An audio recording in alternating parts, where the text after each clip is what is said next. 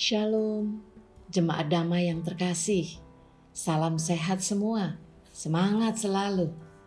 Suatu hari, ada seorang ayah yang sedang kesal terhadap dua anak laki-laki kembarnya yang sedang bertengkar. Hampir setiap hari mereka selalu ribut. Ada saja masalahnya, yang tidak mau mengalah, yang suka mencari gara-gara, dan lain-lain. Akhirnya si ayah ingin memberi pelajaran kepada mereka karena sudah tidak tahan mendengar keributan tersebut. Dipanggilnya kakak beradik itu. Kepada mereka diberikan sebatang kayu tipis dan disuruhnya untuk mematahkannya. Ternyata dengan mudah mereka dapat mematahkannya. Wah, gampang banget ayah, kata mereka. Selanjutnya si ayah mengambil lagi beberapa batang kayu tipis lainnya. Disatukan dan diikat kakak adik itu saling memandang. Mereka lalu mencoba dengan sekuat tenaga untuk mematahkan satu bundel batang kayu itu yang walaupun terlihat tipis, tapi ternyata setelah disatukan bersama menjadi sangat kuat. Salah satu putra kembar itu berkata kepada sang ayah, "Ayah, kami menyerah. Mana bisa batang-batang itu dipatahkan bersama? Mereka terlalu kuat mereka harus dipatahkan satu persatu baru bisa. Sang ayah kembali tersenyum lalu berkata kepada kedua putranya, "Nah, tepat. Seperti itulah kalian anak-anakku. Jika kalian hidup rukun dan saling bersatu, kalian akan kokoh dan kuat. Tapi jika kalian terus saja suka bertengkar karena masalah-masalah kecil, maka kalian akan hancur seperti sebatang kayu yang tipis itu." Ya, kesatuan itu sangat penting sebagai suatu kumpulan kekuatan yang sangat luar biasa. Sering juga kesatuan itu digambarkan bak seperti seikat sapu lidi yang terikat menjadi satu sehingga tidak mudah dipatahkan, tapi malah dapat melakukan banyak hal yang berguna, seperti membersihkan sehektar pekarangan sekalipun, dan lain-lain. Firman Tuhan di dalam Filipi 2 ayat 1 sampai 4 demikian. Jadi, karena dalam Kristus ada nasihat, ada penghiburan kasih, ada persekutuan roh, ada kasih mesra dan belas kasihan, karena itu sempurnakanlah sukacitaku dengan ini. Hendaklah kamu sehati sepikir dalam satu kasih, satu jiwa, satu tujuan dengan tidak mencari kepentingan sendiri atau puji-pujian yang sia-sia. Sebaliknya, hendaklah dengan rendah hati yang seorang menganggap yang lain lebih utama daripada dirinya sendiri, dan janganlah tiap-tiap orang hanya memperhatikan kepentingannya sendiri, tetapi kepentingan orang lain juga. Bapak, ibu, saudara, sehati sepikir di sini berarti punya satu nilai yang sama yakni aturan main yang sama. Tidak ada perbedaan kaya, miskin, terpelajar atau tidak, suku ini dan suku itu, dan lain sebagainya. Dasar persatuan dari kesehatian, kesepikiran kita adalah kasih dalam Yesus Tuhan. Bahkan Paulus dalam Efesus 4 ayat 3 lebih dalam mengatakan, ada kesatuan roh yang dipelihara bagi anak-anak Tuhan di dalam ibadah dan pelayanan. Maksudnya, bahwa tidak ada kesatuan atau persatuan yang lebih kuat lagi karena kita satu Tuhan, satu iman, sehingga harus satu tujuan. Dan di ayat 7 dari Efesus pasal 4 dikatakan, masing-masing telah dianugerahkan kasih karunia menurut ukuran pemberian Kristus. Di sini Paulus menjelaskan bahwa dalam kesatuan tersebut Allah telah memberikan kepada masing-masing individu suatu karunia atau talenta, kemampuan yang berbeda dan tentunya akan saling memperkaya dan memperlengkapi dalam kesatuan tersebut.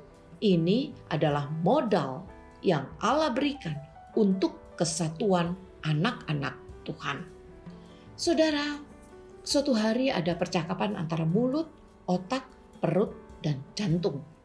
Kata otak kepada mulut, Aku itu lebih berharga dari kamu karena aku yang lebih dibutuhkan. Kalau tidak ada aku, kamu tidak dapat berbicara apa-apa. Si mulut membalas dengan mengatakan, "Sama saja. Kalau tidak ada aku, kamu juga tidak berguna, karena aku yang paling dibutuhkan saat berkomunikasi dengan orang lain." Kemudian datanglah si perut, dan dia berkata, "Yang paling penting itu aku, karena tanpa aku kalian tidak dapat berpikir dan berbicara." Selanjutnya datang pula si jantung. Eh, tunggu dulu. Tanpa aku, kalian semua mati dan tidak dapat berbuat apa-apa.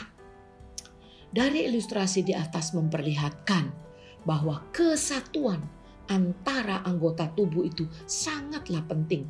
Apa jadinya jika salah satu anggota tubuh itu tidak berfungsi? Tentu akan mempengaruhi anggota tubuh yang lain. Oleh sebab itu, anggota tubuh tidak sebaiknya untuk saling merendahkan. Anggota tubuh itu sama seperti anggota jemaat yang dipersatukan oleh tubuh Kristus. Jadi, sebaiknya saling bekerja samalah untuk menjalankan fungsi masing-masing sebagai anggota Kristus, bukan saling menjatuhkan atau membanggakan dirinya. Seperti dalam firman Tuhan di 1 Korintus 12 ayat 12 sampai 18, karena itu sama seperti tubuh itu satu dan anggota-anggotanya banyak dan segala anggota itu sekalipun banyak merupakan satu tubuh. Demikian pula Kristus. Di ayat 15, andai kata kaki berkata, karena aku bukan tangan, aku tidak termasuk tubuh. Jadi benarkah ia tidak termasuk tubuh? Andai kata tubuh seluruhnya adalah mata, di manakah pendengaran? Andai kata seluruhnya adalah telinga, di manakah penciuman?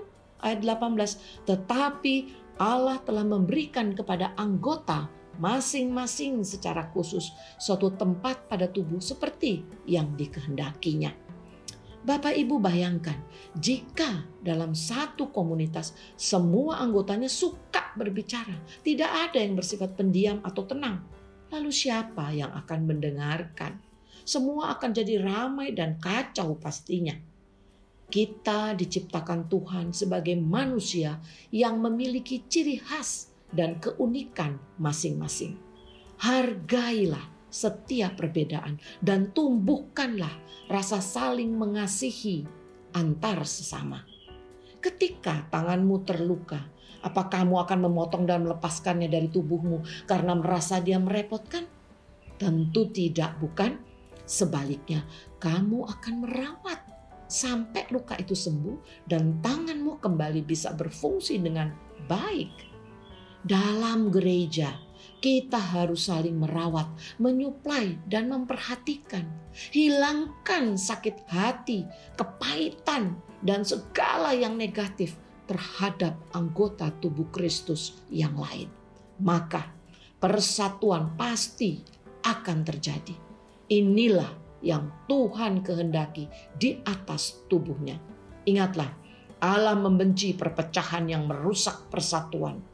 Dia ingin anak-anaknya berhimpun dalam satu nama, Tuhan Yesus Kristus.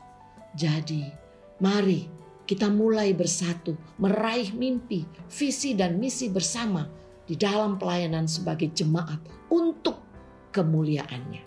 Tuhan Yesus memberkati. Mari kita berdoa. Ya Tuhan, sungguh alangkah baiknya dan indahnya apabila saudara-saudara diam bersama dengan rukun. Pimpin dan mampukan kami untuk dapat hidup di dalam persekutuan dan relasi yang harmonis damai dengan Allah dan dengan sesama. Firman-Mu berkata, sebab ke sanalah Tuhan memerintahkan berkat kehidupan untuk selama-lamanya. Haleluya. Amin. Bersatu kita teguh, bercerai kita runtuh.